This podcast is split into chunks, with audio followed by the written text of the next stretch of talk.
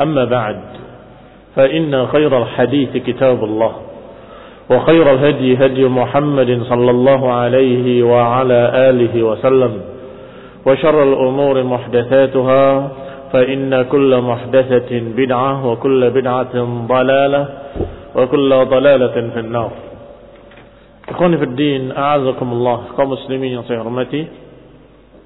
Kita sampai pada bab yang ketiga dari kitab Ighasatul Lahafat. Yaitu kitab atau bab fin qisami adwiyati amradil qalbi ila qismaini. Tabi'iyah wa syar'iyyah. Bab tentang pembagian obat-obat penyakit hati. Jadi kemarin kita bahas tentang hakikatnya, hakikat penyakit hati itu apa saja. Sekarang bab yang ketiga, obatnya. Fin qisami adwiyati amradil qalbi ila qismain. Terbaginya jenis-jenis obat yang mengobati penyakit hati itu terbagi menjadi dua. Tabi'iyah dan syar'iyah. Obat yang sifatnya tabi'i, yang sifatnya alamiah, alamiah dalam artian bahasa kita bahasa Indonesia yang yang sifatnya perkara-perkara yang hissi sedangkan yang kedua obat-obat secara syar'i. Qanibina azakumullah berkata Ibnu Qayyim rahimahullah Maradul qalbi naw'an. Penyakit hati ada dua jenis. Jadi kita ketahui dulu jenis penyakit hati Supaya kita tahu obatnya pun ada dua macam. Maradul qalbi naw'an. Penyakit hati dua macam. Naw'un la yata'allam bihi sahibuhu fil hal. Yang jenis pertama penderitanya tidak merasa sakit pada saat itu. Fil hal yakni pada saat sekarang. Wa huwa naw' al-mutaqaddim. Dan inilah jenis yang sudah kita bahas kemarin. Apa itu? Yang penyakitnya tidak dirasakan sekarang tapi dirasakannya nanti. Sekarang dia sakit tapi dia tidak sadar, tidak merasa dirinya sedang sakit. Tapi dia akan merasakan sakitnya nanti di akhir masa. Seperti maradil jahli. Seperti penyakit bodoh. Orangnya belum merasakan apa-apa. Tetapi nanti ketika dia bertanggung jawab di hadapan Allah. Dia baru merasakan betapa sengsaranya menjadi orang yang bodoh. Demikian pula maradus syubuhat. Wasyukuk. Wa maradus syahawat. Demikian pula penyakit-penyakit syubhat penyakit kekaburan, tidak mengerti tentang din, tidak mengerti tentang agama. Demikian pula syukuk, penyakit keraguan-keraguan yang ada dalam hati. Wa maradus syahwat dan penyakit syahwat. Seorang yang dikuasai oleh syahwat, dikuasai oleh kebodohan, dikuasai oleh penyakit kemunafikan, penyakit keraguan, tidak yakin terhadap Al-Quran, tidak yakin terhadap akhirat, tidak yakin terhadap hari kiamat, hari kebangkitan, hari perhitungan. Orang ini dalam keadaan ketika di dunia nggak merasakan sakit apa-apa. Seakan-akan dia dalam keadaan hidup bebas. Tidak merasakan sempit, tidak merasakan apa-apa. Tetapi orang ini akan merasakan betapa sakitnya dia nanti. Yaumul qiyamah ketika dia menghadap Allah Subhanahu wa taala, maka dia menghadapi azab demi azab sejak di kuburnya sampai ketika di mahsyarnya sengsara, sampai ketika dihisab dengan hisab yang menyulitkan, sampai kemudian dia berada dalam neraka jahanam, kekal di dalamnya selama-lamanya. Ketika dia sakit di dunia, dia tidak merasakan apa-apa. Ini jenis penyakit pertama. Huwa naw'ain. Kata Ibnu Qayyim jenis ini adalah yang paling besar dari dua jenis penyakit hati bahkan a'zamu alaman yang paling sakit lebih sengsara lebih menyakitkan dari jenis yang kedua qala walakin li fasadil qalbi la yuhsu bil alam tapi hanya saja karena rusaknya hati dengan penyakit tadi dia tidak merasakan apa-apa tidak merasakan sakit tidak merasakan apa-apa bukan karena dia tidak sakit tapi karena dia dalam keadaan tidak normal. Apa yang tidak normal? Hatinya. Hatinya dalam keadaan sakit. Demikian keadaannya. Lianna sakratal jahli tahulu bainahu wa baina idrakil alam karena yang namanya sakratul jahl ketidaksadaran disebabkan karena kebodohan. Sakrah mabuk. Mabuk akibat hawa nafsu. Dia dalam keadaan sudah dikuasai oleh kebodohan dan hawa nafsunya sehingga dia seperti orang yang sakran orang yang mabuk orang yang tidak sadar sehingga bagaimanapun penyakitnya dia tidak merasa apa-apa. Penyakit bodohnya dan penyakit syahwatnya menghalangi dia. Bainahu wa bainal idrakil alam. Menghalangi dia untuk merasakan betapa sakitnya penyakit itu. Seorang mukmin ketika berbuat salah, berbuat dosa, merasakan sakitnya hati, merasakan gemetar, ragu-ragu, gelisah. Bahkan setelah Sehari, dua hari, tiga hari masih terus gelisah. Masih terus seperti dikejar-kejar dosa. Kenapa demikian? Hatinya sehat. Hatinya sehat sehingga dia merasa kalau dirinya sedang sakit karena penyakit kemarin yang dia kerjakan. Sehingga terus dia gelisah, terus dia takut. Karena dia mukmin. Bandingkan dengan mereka-mereka yang kalbun mayit. Orang-orang yang hatinya hati yang mati Orang-orang yang ashabul qulubil mayyitah, golongan pemilik hati-hati yang mati, orang-orang kafir, mereka berbuat dosa yang sama bukan sekali, setiap hari. Tapi tenang-tenang saja. Kenapa demikian? Karena al-qalb qalbul mayyit. Qalbuhu mayyitah, hatinya dalam keadaan mati, hatinya dalam keadaan tidak bisa merasakan apa pun. Ini jenis penyakit yang pertama yaitu bagi penderitanya dia tidak merasakannya sekarang tapi akan merasakannya di akhir masa nanti. Adapun penyakit ini bagi orang-orang tertentu yang hatinya sehat sudah bisa dirasakan sakitnya di dunia ini. Belum lagi nanti ancamannya di akhirat sehingga akan takut dia dan bertaubat kepada Allah Subhanahu wa taala.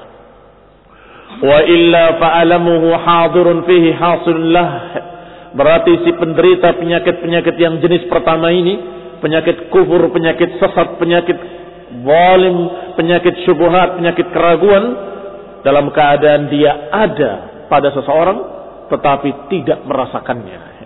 Wa huwa mutawarin anhu bistighalihi bidaddih. Karena si penderitanya sibuk dengan lawannya. Sibuk dengan lawannya. Seperti penyakitnya dia sibuk dengan apa yang dia rasakan dari berbagai macam maksiatan, kemaksiatan dan dosa-dosa. Sehingga bukan tidak ada penyakitnya, tapi tidak terasa. Wahada akhtar al-maradaini wa as'abuhuma.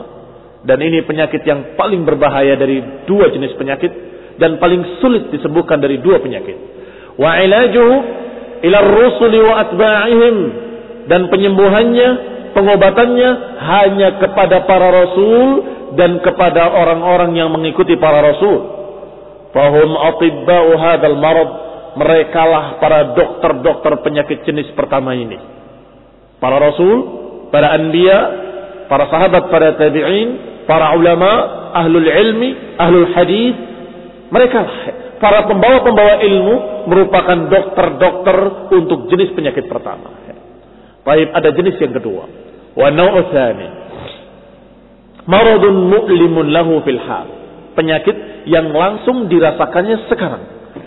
Penyakit yang langsung dirasakannya sekarang seperti penyakit ham, wal gham, wal hazan, wa ghayum.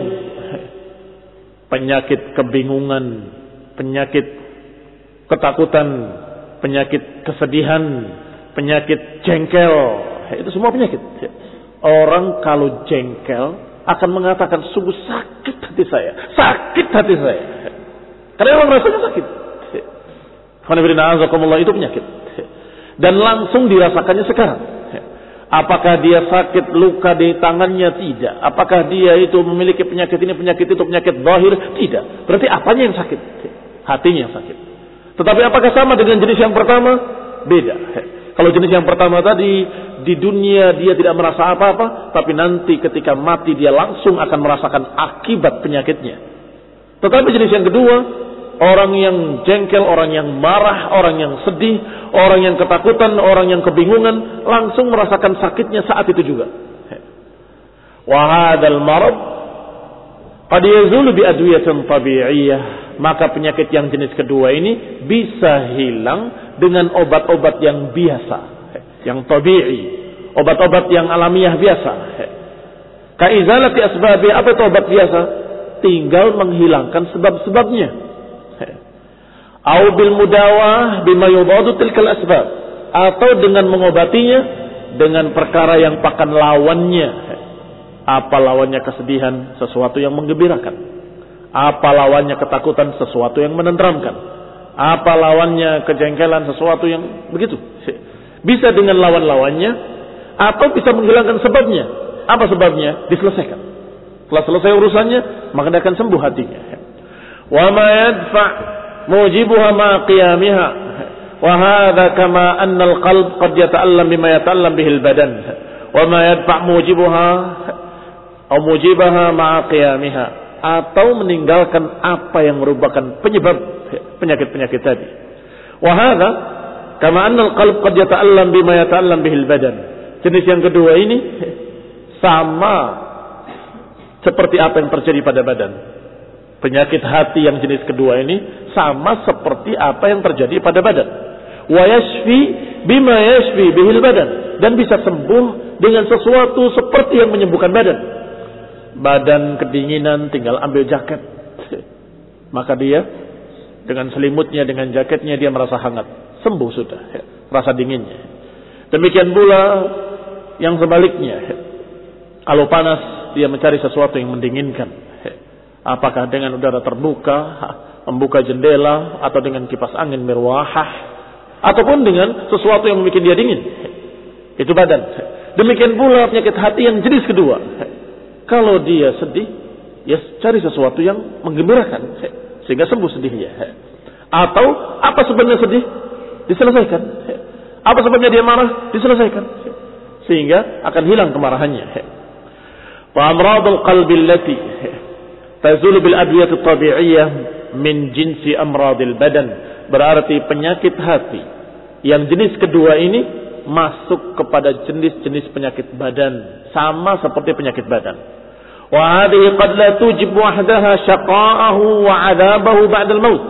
Dan jenis penyakit badan ini bisa jadi tidak akan menyebabkan sakit di akhirnya nanti.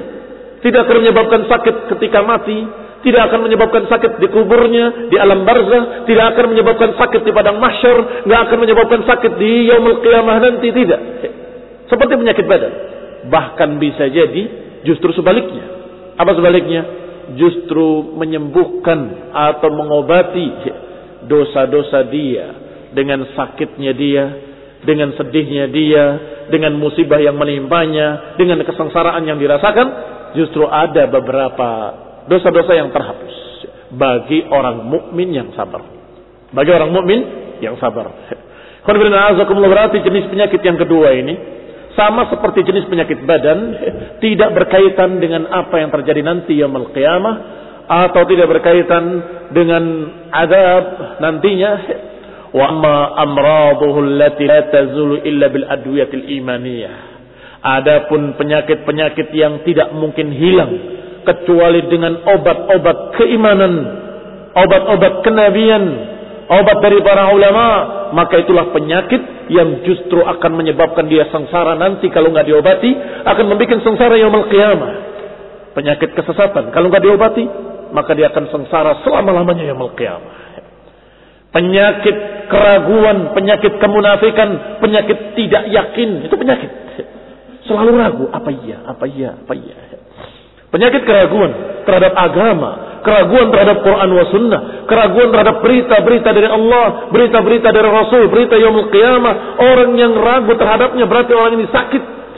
Baik, sakitnya itu. Di dunia dia tidak merasa apa-apa. Tetapi na'udzubillah kita berlindung pada Allah daripadanya. Karena penyakit ini akan menyebabkan kesengsaraan yang selama-lamanya. Yaumul qiyamah akan diadab oleh Allah Subhanahu wa taala sebagaimana diadabnya para murtabin Siapa murtabin? Orang-orang yang dalam hatinya ada penyakit keraguan. Orang-orang yang mudabdabina baina dhalik la ilaha ulai wa la ilaha ula yang selalu dalam keadaan ragu enggak ke sana enggak kemari. Alhamdulillah demikian keadaan munafiqin. Maka ammam amrad allati la tazulu illa bil adwiyatil imaniyah an-nabawiyah fahiya allati tujib lahu syaqa wal adab. Maka perhatikan dua penyakit ini. Adapun penyakit yang tidak bisa diobati kecuali dengan agama maka penyakit ini ancamannya akan terasa atau sengsaranya akan terasa nanti di akhirnya yaumul qiyamah. Tetapi penyakit yang jenis kedua yang diobati seperti diobatinya badan, penyakit kesedihan, penyakit ketakutan atau penyakit kejengkelan. Ini sesuatu penyakit dan bisa diobati dan itu langsung dirasakan di dunia dan ini yang jenis kedua tidak mewajibkan atau tidak menyebabkan dia akan diadab yaumul qiyamah, tidak. Tidak mesti demikian. Qala kalau penyakit-penyakit yang bersifat agama, rusaknya agama, keraguan, syubhat-syubhat dan sebagainya, illam yatadarakuha illam yatadarakha bi adwiyatiha al-mudaddah laha kalau tidak cepat-cepat diobati penyakit tersebut dengan sesuatu yang menyembuhkannya maka niscaya akan terancam yaumul qiyamah Faida istamala atau istamala tilkal adwiyah hasala lahu syifa. Tetapi kalau segera berobat, berobat kepada para ulama dan diobati dengan ayat dan hadis, dengan ilmu din, dengan ilmu syariah, diajarkan akidah, diajarkan sunnah, maka niscaya akan sembuh. Maka dia mendapatkan syifa kesembuhan. Walihada yuqal. Oleh karena itu, kalau yang dikatakan dengan kemarahan ini adalah penyakit yang sifatnya penyakit-penyakit badan atau seperti penyakit badan dikatakan dalam Al-Quran atau dalam bahasa Arab syufiya ghaiduhu syufiya ghaiduhu dalam bahasa Arab disebutkan telah sembuh rasa marahnya. Berarti dikenal di kalangan orang Arab bahwa yang namanya ghaib adalah penyakit. Syufiya ghaiduhu dia telah sembuh kemarahannya katanya. Berarti kemarahan adalah penyakit. Karena memang orang yang dalam keadaan jengkel, dalam keadaan marah, hatinya memang sakit. Faidah staula alaihi aduhu alamahu dhalik. Apalagi kalau musuhnya berhasil mengalahkannya, berhasil menguasainya, maka dia lebih marah lagi. Akan sakit rasanya jiwa ini. Faidan tasafa minhu istafa qalbuhu. Kalau dia bisa membalasnya atau dia bisa mengimbanginya, mengimbangi musuhnya, maka akan sembuh terasa dalam hati. Akan terasa sembuh.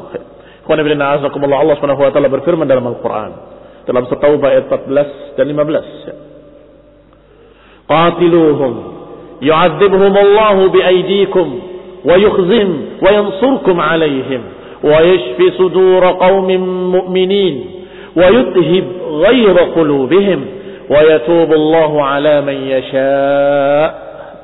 Perhatikan ayat ini. Allah perintahkan jihad, perang melawan orang-orang kafir untuk melaksanakan perintah Allah dan untuk memberikan hikmah-hikmah yang sangat besar. Qatiluhum, perangilah mereka kata Allah. Niscaya kalian akan mendapatkan enam hikmah. Niscaya kalian akan mendapatkan enam faedah. Qatiluhum, perangilah mereka yu'adzibhumullahu biaidikum faedah pertama Allah akan mengadab mereka dengan tangan-tangan kalian ini faedah pertama Allah akan mengadab mereka membalas kekufuran dan kejahatan mereka dengan tangan-tangan kalian di dunia. Wa yukhzihim.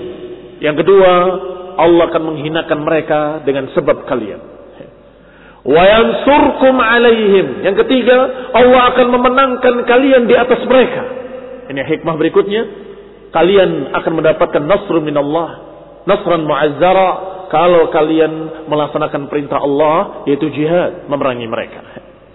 Faedah yang keempat, yushfi sudur qaumin mu'minin dan menyembuhkan hati-hati orang mukmin.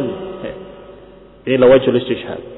Di sini sisi pendalilannya, menyembuhkan dada-dada kaum mukminin. Apa yang ada dalam dada? Hati menyembuhkan hati kaum mukminin yang ada dalam dada-dada mereka. Yang kelima kata Allah, wa yudhib qulubihim. Dan membikin lenyap membuat hilang kejengkelan yang ada pada hati-hati mereka. Wa yatubullahu ala man yasha. Dan faedah yang keenam Allah akan memberikan taubat. Akan memberikan ampunan dengan jihad tadi. Semua orang-orang mukminin yang Allah kehendaki wa yatubullah ala man yasha karena setiap orang yang jihad fisabilillah kalau dia istushhid kalau dia terbunuh syahid dia mendapatkan dari Allah Subhanahu wa taala ampunan terhadap seluruh dosa-dosanya. Masya Allah. Allah katakan, wa yatubullahu ala man yasha dan Allah memberikan taubat, memberikan ampunan kepada siapa yang dikehendaki, yang dipilih oleh Allah sebagai syuhada. Berarti apa faedah jihad fisabilillah? Enam perkara disebutkan dalam satu ayat. Qatiluhum, perangilah mereka yu'adzibhumullahu biaidikum. Allah akan mengadab orang-orang kafir dengan tangan-tangan kalian. Allah akan menghinakan mereka dan Allah akan memenangkan kalian di atas mereka dan Allah akan menyembuhkan dada-dada kaum mukminin, hati-hati kaum mukminin dan Allah akan menghilangkan kejengkelan mereka dan Allah Subhanahu wa taala akan memberikan taubat dan ampunan kepada siapa-siapa yang dikehendakinya. Kata Ibnu Qayyim rahimahullah, biqitali aduwihim wa a'lamahum anna fihi sit fawaid. Kata Ibnu Qayyim, Allah perintahkan dalam ayat ini untuk memerangi musuh-musuh kaum muslimin, ini orang-orang kafir dan memberitahu mereka bahwasanya pada peperangan terhadap mereka pada jihad fisabilillah melawan orang-orang kafir ada enam faedah yang sudah kita sebutkan tadi. Berarti azakumullah apa yang dihilangkan dengan jihad tadi? Apa yang disembuhkan? Dua perkara. Yushfi sudur kaum mukminin. Menyembuhkan dada-dada kaum mukminin dan menghilangkan kejengkelan yang ada dalam hati. Fal ghaibu yu'limul qalb. Yang namanya ghaib, rasa marah, rasa jengkel itu akan menyakitkan hati. Wadawa'uhu fi shifai ghaidhihi dan obatnya adalah dengan sesuatu yang menghilangkan kejengkelannya. Sejak mereka kaum muslimin para sahabat di Mekah sudah jengkel dengan orang kafir. Sudah marah mereka. Dan mengatakan kepada Rasulnya SAW, Ya Rasulullah, kenapa kita tidak perangi saja mereka? Ya Rasulullah, izinkan aku untuk melawan mereka. Izinkan kami untuk memerangi mereka dengan pedang-pedang kami. Tapi apa jawaban Rasulullah? Sallallahu alaihi wa ala alihi wasallam. Rasulullah menjawab dengan ayat yang turun ketika itu. Belum diizinkan berperang. Dan Allah katakan kufu aidiakum. Tahan tangan-tangan kalian. Tahanlah tangan-tangan kalian. yakni jangan melawan. Kalian masih lemah. Kalian masih sedikit. Kalian masih begini, masih begitu. Malah diperintahkan oleh Allah hijrah. Diizinkan untuk hijrah ke Madinah. Maka ketika mereka berbondong-bondong hijrah, Sampai kemudian Rasulullah dan Abu Bakar pun hijrah ke Madinah, turun ayat dalam surat Muhammad sallallahu alaihi wa ala alihi wasallam. Yang membuat garis menjelaskan garis yang jelas antara kaum mukminin dengan kaum kafirin, antara Rasulullah dan para sahabatnya dengan musyrikin. Allah katakan alladzina kafaru wa saddu an sabilillahi adalla a'malahum Kata Allah mereka orang-orang kafir dari yang menghalangi dari jalan Allah. Mereka adalah orang yang disesatkan oleh Allah. Adapun orang-orang yang beriman kepada Allah dan Rasulnya dan beriman kepada apa yang diturunkan kepada Muhammad. Maka mereka lah orang-orang yang diberikan kabar gembira pada mereka. Sampai pada perintah Allah subhanahu wa ta'ala untuk memerangi mereka. Faidah laqitum. Maka jika kalian menemu mereka, orang-orang kafir itu, fadarbar. Maka saat ini diperintahkan oleh Allah, kalau kalian bertemu dengan orang-orang kafir, fadar berriqab, maka penggalah leher-leher mereka, perangilah mereka. Ini awal pertama ayatul jihad adalah surat Muhammad SAW. Ketika hijrah sudah turun ayat itu. Bahwa sekarang sudah ada garis. Mereka kufar, kalian mukminin. Mereka jalannya ke neraka, kalian jalannya ke surga. Mereka begini, kalian begini. Berbeda. Disebutkan furqannya, perbedaan-perbedaannya. Maka kalau kalian bertemu mereka, maka perangilah mereka. Dan terus berturut-turut turun ayat Allah Subhanahu wa taala perintah untuk perang di antaranya kalimat qatiluhum yu'adzibhumullahu biaidikum. Maka ketika mereka berperang, mereka mendapatkan sekian faedah. Di antaranya sembuh kejengkelan mereka. Yang sejak waktu itu sudah mengatakannya Rasulullah, perangi saja mereka, lawan saja mereka. Jangan kata Rasulullah. Kufu aidiakum, tahan tangan-tangan kalian. Maka ketika diperintahkan jihad, sembuh hatinya. Puas. Kalau memuaskan kejengkelan itu banyak tau caranya. Tapi ada yang syar'i, ada yang tidak syar'i. Ada yang sesuai dengan sunnah, ada yang tidak sesuai dengan sunnah. Daripada perang jauh-jauh ke sana, ini kan ada tetangga saya orang kafir, sikat saja kan selesai. Itu bukan cara yang syar'i. Kenapa bukan cara yang syar'i? Orang-orang kafir dibagi. Ada kafir harbi, ada kafir dhimmi, ada kafir mu'ahad, ada kafir yang terikat janji, ada perempuan, ada anak-anak yang tidak boleh dibunuh. Memiliki aturan-aturan. Sehingga ya Allah memuaskan hawa nafsu, kemarahan memang betul menyembuhkan. Tetapi yang namanya orang menyembuhkan harus dengan obat yang benar, dengan porsi yang tepat, dengan ukuran yang pas. Dosisnya harus pas. Jangan dosisnya terlalu tinggi. Harusnya dia berjihad fisabilillah, dia menjadi teroris. Pokoknya saya puas. Anak-anak mati, perempuan mati, orang yang dalam keadaan kafirnya bukan kafir harbi juga mati. Maka akibatnya apa?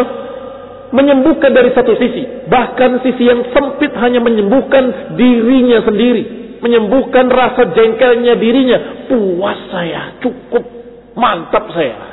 Iya. Tetapi dari sisi yang lebih luas, kamu justru merusak agama. Kenapa merusak agama? Karena gambaran Islam yang indah menjadi rusak gara-gara para teroris ini. Gara-gara para pengacau GPK yang bertingkah mengatasnamakan Islam, mengatasnamakan jihad dengan cara yang salah, dengan dosis yang salah.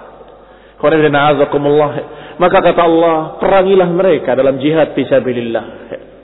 Itu akan menyembuhkan dada-dada kalian, akan menyembuhkan kejengkelan kalian, akan menenteramkan jiwa kalian. Fa in syafahu bihaqqin istafa. Kata Ibnu kalau disembuhkannya dengan kebenaran, sembuh. Wa in syafahu bi dhulmin wa batilin zadahu maradan. Tetapi kalau disembuhkannya dengan sesuatu yang zalim, sesuatu yang batil, maka akan bertambah penyakitnya. Bukan berkurang penyakitnya, bukan sembuh, bertambah penyakitnya. Min haitsu dhanna annahu yushfih. Dalam keadaan dia menyangka bahwa dia telah menyembuhkan dirinya, menyembuhkan hatinya, ternyata itu justru menambah penyakitnya. Kira-kira kalau contohnya tadi teroris tadi, kaum khawarij, yang mereka mengatasnamakan jihad kemudian membuat berbagai macam teror-teror. Taib. Di mana sisi penyakit yang bertambah? Kelihatannya kalau untuk masalah kejengkelan terpuaskan dia. Terlampiaskan kejengkelan saya. Puas. Taib. Dikatakan Ibu Qayyim, kalau dengan batil akan bertambah penyakitnya, akan bertambah kesakitannya. Taib dari sisi mananya? dari sisi kesesatan dirinya. Jadi sembuh penyakit dohir, bertambah penyakit batin. Bukankah penyakit ini penyakit jenis yang kedua? Penyakit jengkelan jenis penyakit yang pertama apa yang kedua? Hah? Yang kedua. Yang kedua itu sama dengan penyakit badan. Yang di akhirat nggak terancam apa-apa. Iya kan? Kalau ada orang yang sakit badannya, apakah terancam? Barang siapa yang puyeng nanti diazab di akhirat, tidak ada. Barang siapa yang sakit perut maka diadab nanti yaumul qiyamah. Tidak. Tidak terancam di akhirat penyakit jenis kedua ini. Demikian pula jenis-jenis penyakit hati yang kedua. Seperti penyakit badan. Yaitu rasa sedih, rasa sengsara, jengkel saya, jengkel saya. Tapi tetap sabar.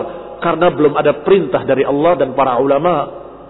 Dari Allah melalui lisan para ulama dengan fatwa-fatwanya. Belum ada fatwa untuk jihad. Memerangi mereka, melawan mereka. Maka dia masih tetap sakit hatinya. Apakah dia ada? Ya tidak.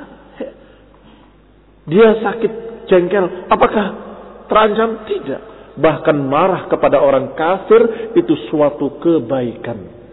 Kejengkelan terhadap orang kafir suatu yang wajar terjadi pada setiap mukmin. Siapa yang tidak marah ketika mendengarkan orang-orang kafir mengatakan Allah memiliki anak.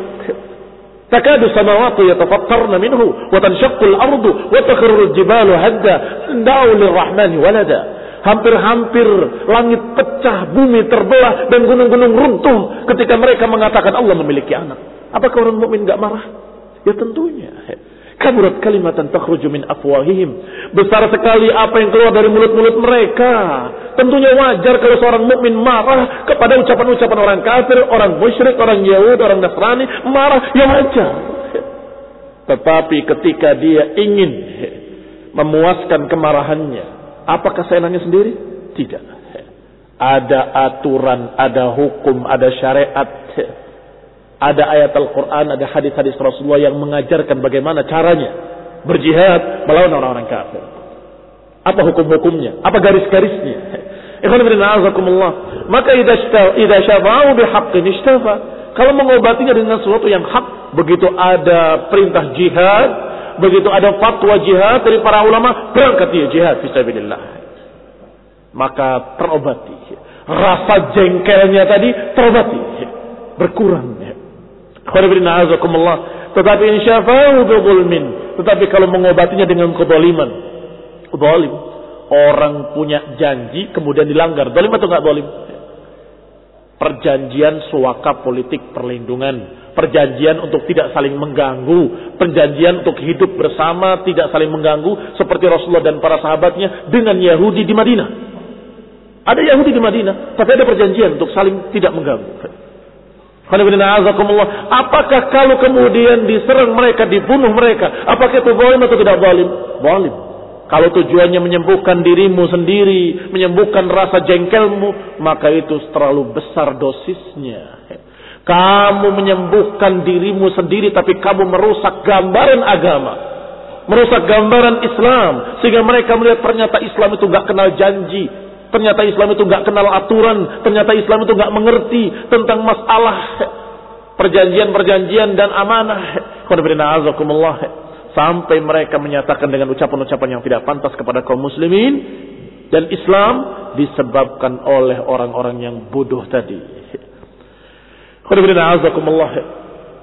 Dikatakan kalau dengan zalim, zadahu maradan, akan bertambah penyakitnya yaitu penyakit penyimpangan. Min haitsu dhanna annahu yushfi. Dalam keadaan dia mengira bahwa dia telah sembuh padahal tambah sakit. Fa in syafahu huwa kaman syafa marad al-'ishq bil fujuri bil ma'syuq berarti mereka samanya miripnya seperti orang yang mengobati penyakit syahwatnya dengan bermaksiat. Dia dikuasai oleh penyakit syahwat yang tinggi. Itu penyakit Kemudian dia ingin menyembuhkannya dengan apa? Dengan maksiat. Dengan berbuat dosa. Dengan berbagai macam cara. Bermaksiat sampai dengan zina. Na'udzubillah. Dengan liwat. Dengan onani. Dengan istimna. Apakah sembuh penyakitnya? Bukan sembuh. Bukan sembuh. Tetapi justru bertambah penyakitnya. Seperti orang yang minum air laut, air garam. Begitu minum, tambah haus. Minum kembali, tambah haus lagi dan tidak akan pernah puas. Tetapi kata Rasulullah SAW, Ya masyarakat syabab, man istata'a minkumul ba'ata falyatazawwaj. Wahai para pemuda, siapa yang sudah mampu menikah, menikahlah. Apa ini? Sama sesungguhnya seperti tadi, menyalurkan syahwat, mengobati syahwat tadi, tetapi dengan cara yang syar'i, yaitu dengan menikah. Diajarkan lagi oleh Rasulullah SAW penyembuhan lainnya. Fa lahu wija. Karena sungguhnya nikah itu akan menjadi uh, karena menikah itu akan menjadi tamim bagi dia. Faman lam yastati' fa alaihi bisawm. Barang siapa yang tidak mampu maka hendaklah dia berpuasa. Maka para tullabul ilm yang tersibukkan dengan belajar berpuasa. Saya selalu tergoda masalah perempuan, saya ingin menikah, puasa. Puasa sampai ketika mampu nanti mampu dalam artian bisa memberikan nafkah pada istri baru menikah. Maka berpuasalah kata Nabi ini dua-duanya adalah cara bagaimana meredam dan menyembuhkan penyakit yang bergejolak dalam jiwa seorang pemuda. Allah kalau syafa marabal ishqi bil fujuri bil ma'syuq kalau dia menyembuhkan penyakit isyiknya dengan fujur, dengan kemaksiatan-kemaksiatan, fa inna dzaka yazidu maka itu akan bertambah penyakitnya atau akan menambah penyakitnya. Wa yujib lahu amradan akhar. Dan sungguh akan menambah berbagai macam penyakit-penyakit lain. Amradan ukhar. As'ab min marad al-'ishq. Akan muncul penyakit-penyakit lain yang lebih susah lagi, yang lebih sulit lagi disembuhkan. Wa kadzalikal gham wal ham wal hazan amrad al qalb. Demikian pula penyakit gundah gulana, penyakit kebingungan, penyakit kesedihan, itu juga penyakit-penyakit hati. Wa shifa'uha bi. Dan penyembuhannya adalah dengan lawan-lawannya. Lawan-lawannya adalah farah, kegembiraan, surur, kebahagiaan. Fa in kana dzalika bihaqqin. Kalau mencari kegembiraannya, kebahagiaannya dengan hak, maka sembuh. Istafal qalb wa sahha wa bari'a min maradih. Akan sembuh dan terbebas dari penyakitnya. Kalau mencari kegembiraannya, mencari kesenangannya, kebahagiaannya dengan cara yang syar'i, dengan cara yang halal. Tetapi kalau dengan sesuatu yang haram, wa in kana bi batil, kalau dengan kebatilan-kebatilan, tawara dzalika wastatar, maka penyakit kesedihan tadi hanya sembunyi, tertutup dengan kegembiraan sesaat, tetapi tidak sembuh walam yazul, tidak hilang, tidak bergeser. Tetap penyakitnya ada pada dirinya, ada pada hatinya. Hanya saat itu dia sedang gembira dengan batil tadi. Kalau mencari kegembiraannya dengan kebatilan. Karena pusing, karena stres, karena jengkel, gundah gulana, kemudian dia kembali merokok lagi. Kembali dia untuk bermaksiat yang dulu sudah ditinggalkan sejak lama. Apakah tambah sembuh penyakitnya? Apakah hilang kebingungannya? Bukan hilang, hanya sembunyi sesaat. Setelah itu bertambah lebih dari yang kemarin. Demikian pula ketika dia menyembuhkannya dengan sesuatu yang menggembirakan katanya. Menghibur dirinya dengan tontonan-tontonan TV. Dengan berbagai macam cerita-cerita khayal, cerita dusta dengan kemaksiatan. Melihat berbagai macam tingkah para perempuan. Menambah penyakit atau menembuhkan? Menambah penyakit. Apa yang kelihatannya sembuh bukan sembuh sama sekali. Hanya istatara, tawara, mundur tersembunyi ke belakang penyakitnya, tapi dia tetap ada dalam hatinya. Begitu selesai saat itu juga dia sakit seperti kemarin ditambah lagi dengan sakit yang berikutnya. Sakit yang akibat dia tonton tadi penyakit. Apalagi yang ketika bingung, ketika kesusahan, ketika dia dalam keadaan gundah gulana justru perginya ke berbagai macam bar-bar, diskotik-diskotik, hiburan-hiburan malam, lebih-lebih lagi. Na'udzubillah, bukan menyembuhkan tapi justru menambah penyakitnya. Kalaupun ketika dia di sana, dia lupa dengan problemnya, dia lupa dengan kebingungan dan kesedihannya, sementara sesaat saat itu. Begitu dia selesai muncul kembali. Lebih dahsyat daripada yang pertama. Wa in kana bi batil tawara wastatar wa lam yazul, tidak hilang. Wa aqaba amradan hiya as'ab wa akhtar, justru akan membuat penyakit-penyakit yang lebih besar, lebih berbahaya. Wa kadzalikal jahl, demikian pula kebodohan. Kebodohan juga penyakit. Yu'limul qalb, akan menyakitkan hati. Faminan nasi man yudawihi bi'ulumin la tanfa' sebagian manusia karena merasa dirinya bodoh mengobatinya dengan ilmu-ilmu. Tetapi ilmu-ilmu yang sama sekali tidak memberikan manfaat apa pun. La dunia walal akhirah. Tidak memberikan manfaat ilmu dunia ataupun ilmu akhirat. Wa ya'taqid annahu qad sahha min maradih dan dia merasa yakin sudah sembuh dari penyakitnya. Saya sudah tidak bodoh lagi dan saya sudah mendapat gelar doktor honoris causa. Oh, Masya Allah. Hebat sekali. Dalam nilai kumut. Tapi dalam bidang filsafat. Apa faedahnya filsafat? Mantik. Mantap-mantap. Fakat tazandak kata Imam Syafi'i. Barang siapa yang bermantik dia jadi zendik. Apa faedahnya? Tidak ada faedahnya kecuali menambah kesesatan. Barang siapa yang mempelajari filsafat maka dia akan sesat. Barang siapa yang mempelajari mantik dia jadi zindiq. Apakah sudah sembuh dari kebodohannya? Belum. Dia masih jahil, masih bodoh. Belum sembuh dengan ilmu tadi. Maunya mengobati kebodohannya dengan ilmu, akhirnya kuliah.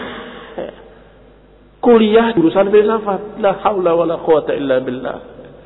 Tidak menyembuhkan dari kebodohannya sama sekali. Tidak membawa apun perbandingan agama. Agama Islam mau dibandingkan dengan yang lain. Sungguh suatu penghinaan. Kalau mau membandingkan agama Islam dengan agama-agama lain. Agama-agama yang bukan dari Allah. Agama-agama yang bukan dari para rasul. Agama-agama musyrikin. Mau disamakan dengan tauhid. Dikatakan bahwa orang tadi merasa sudah sembuh dengan ilmu-ilmu tadi. Wahiyya fil haqiqa innama taziduhu maradan ila maradih. Ternyata pada hakikatnya dia bertambah penyakitnya di atas penyakitnya. Penyakit kebodohannya sekarang menjadi kuadrat. Iya kan? Orang yang bodoh. Tapi sadar dirinya bodoh. Ini adalah bodoh yang ringan. Bodoh yang sederhana. Ditanya bagaimana, dia akan jawab, saya tidak tahu. Saya bodoh. Saya nggak ngerti. Saya belum pernah belajar agama. Masya Allah. Dia sadar tentang kebodohannya sehingga dia tidak berani menjawab. Tetapi ketika dia sudah belajar dengan sesuatu yang tidak bermanfaat, menjadi doktor bidang filsafat, bayangkan. Kira-kira kalau ditanya akan menjawab atau tidak menjawab? Ditanya tentang masalah-masalah, dia jawab. Dalam masalah ini dikatakan oleh Aristoteles, oleh Plato, dikatakan oleh ini, oleh itu. Tokoh-tokoh Yunani kafir. Merasa tahu, merasa ngerti, padahal dia masih jahil tentang agama. Gak mengerti apa itu din, apa itu Quran wa sunnah, gak paham tafsirnya, gak paham maknanya, gak paham apa yang dikatakan oleh salaful ummah, oleh para ulama dari ahli sunnah. Gak paham. Jahil. Tetapi dia merasa sudah alim, saya doktor. Saya sudah belajar sekian tahun di Oxford, di luar negeri. Berapa biaya saya untuk belajar di sana? Saya alim, kamu jangan anggap remeh saya.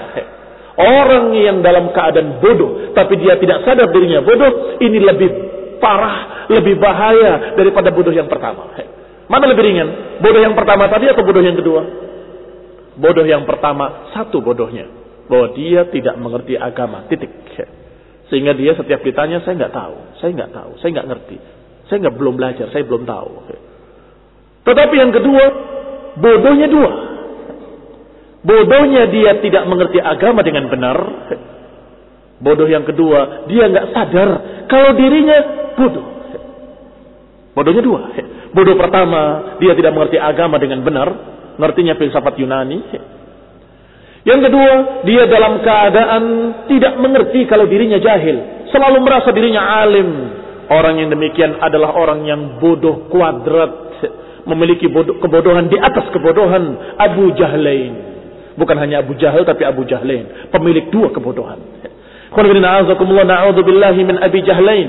Kita berlindung kepada Allah Subhanahu wa taala dari kesesatan Abu Jahlain, pemilik dua kebodohan.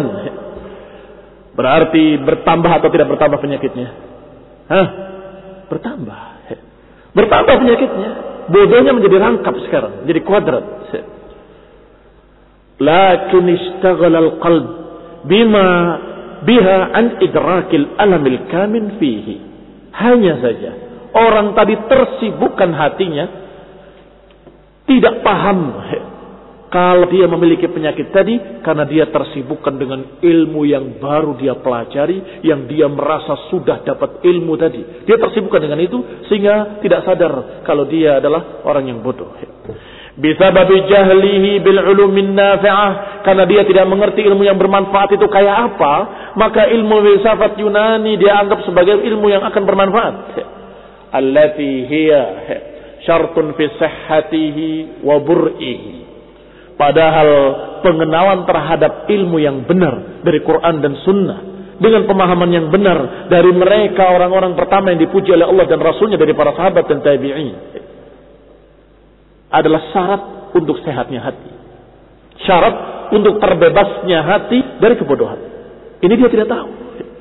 Karena tidak mengerti tentang apa yang bisa menyembuhkan, maka dikira ilmu-ilmu tadi akan menyembuhkan. Qala Nabi sallallahu alaihi wa ala alihi wasallam fil ladina aftau bil jahli. Nabi wasallam berbicara menyampaikan kepada orang yang berfatwa tapi dengan kebodohan. Ternyata dengan fatwanya orang tadi yang meminta fatwa binasa, mati karena fatwanya. Dia memiliki luka yang parah di kepalanya dan dia junub. Tanya kepada seseorang. Dijawab, kamu harus mandi. Tidak bisa. Tidak ada cara lain kecuali kamu harus menyiramkan airmu di kepalamu. Maka dia siramkan air di kepalanya dan dia mati. Karena penyakitnya terkena air bertambah parah. Maka Rasulullah SAW mendengar berita itu menyatakan qataluh, qataluh, qatalahumullah. Sungguh mereka membunuhnya, mereka membunuhnya. Semoga Allah memerangi mereka. Siapa yang disalahkan oleh Nabi? Yang memberi fatwa. Kalian yang memberi fatwa dengan kebodohan, sungguh kalian membunuhnya. Qataluhu, qataluhu, qatalahum Allah. Mereka membunuhnya, mereka membunuhnya. Semoga Allah memerangi mereka. Ala sa'alu idza lam ya'lamu? Tidakkah mereka mau bertanya kalau mereka itu nggak ngerti? Enggakah mereka mau bertanya kalau mereka nggak paham? Fa inna ma shifa'ul su'al. Sesungguhnya obat bagi penyakit bodoh adalah tanya. Subhanallah. Padahal sudah dijawab oleh Rasulullah SAW. Bahwa penyakit bodoh itu diobati dengan tanya. Tanya pada siapa? Ahlul ilmi wal ulama. Tanya kepada Allah dalam Al-Quran. Tanya pada Rasulullah dalam hadis-hadis yang sahih. Tanya kepada para ulama ahli tafsir tentang tafsir Al-Quran. Tanya kepada para ulama tentang tafsir makna-makna hadis pada surahul hadis, para pensyarah-pensyarah hadis dari para ulama. Tanyakan pada mereka. Sehingga kamu paham. Syifa'ul ayyi su'al. Hadis yang dikeluarkan oleh Abu Dawud. Dikeluarkan pula oleh Daru Qutni dan Bagawi dalam syarah sunnah. Khalifin a'azakumullah. Dihasan oleh Syekh Al-Albani. Dan juga disebutkan dalam tempat lain beliau menyatakan sahih dalam sahih Abu Dawud. Karena di sini sebagian lafadznya sahih. Yang disebutkan di sini adalah sahih. Sedangkan sisanya tentang masalah mengusap alal jababirah atau alal jabirah itu yang baik. Rasulullah SAW marah dengan orang yang berfatwa tanpa ilmu, dengan orang yang menyampaikan jawaban pertanyaan masalah agama tanpa ilmu. Kemudian Rasulullah SAW menyatakan dengan kalimat yang keras sekali. Qataluhu, qataluhu, qatalahumullah. Mereka membunuhnya, mereka membunuhnya. Semoga Allah merangi mereka. Ini mengerikan. Berfatwa dengan kebodohan. Kemudian diajarkan oleh Rasulullah SAW bahwa innama syifa'al ilmi su'al. Sesungguhnya penyembuhnya penyakit bodoh, obat dari penyakit ketidaktahuan adalah tanya.